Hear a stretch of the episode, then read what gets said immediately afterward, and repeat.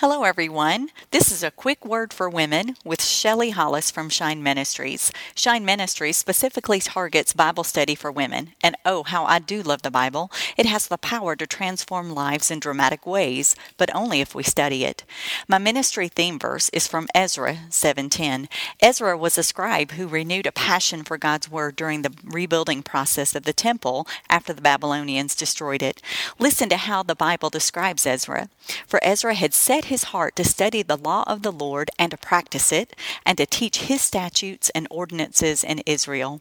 Did you pick up on the three big ideas, ladies?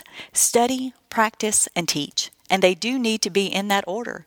We have no business teaching biblical principles until we have studied the Bible and practiced the principles ourselves. It would be like trying to coach a football team without ever having studied or played the game.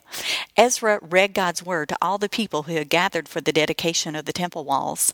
Nehemiah 8 6 records the response of the people to this reading.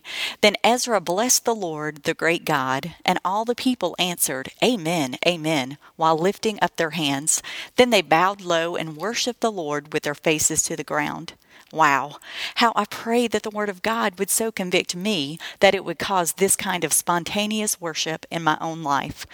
When is the last time reading God's Word left your jaw dropped or evoked such excitement that you scarcely knew what to do with yourself? My music minister at Underwood Baptist, Brother Brent, uses a phrase often that just cracks me up.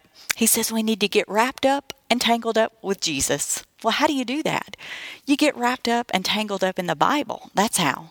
It is God's full and complete revelation to us, and it is the standard to which we will be held accountable. So, ladies, study the Word, practice the Word, and then teach it to others. This has been a quick word for women with Shelley Hollis at Shine Ministries. I'm living expectantly. Are you?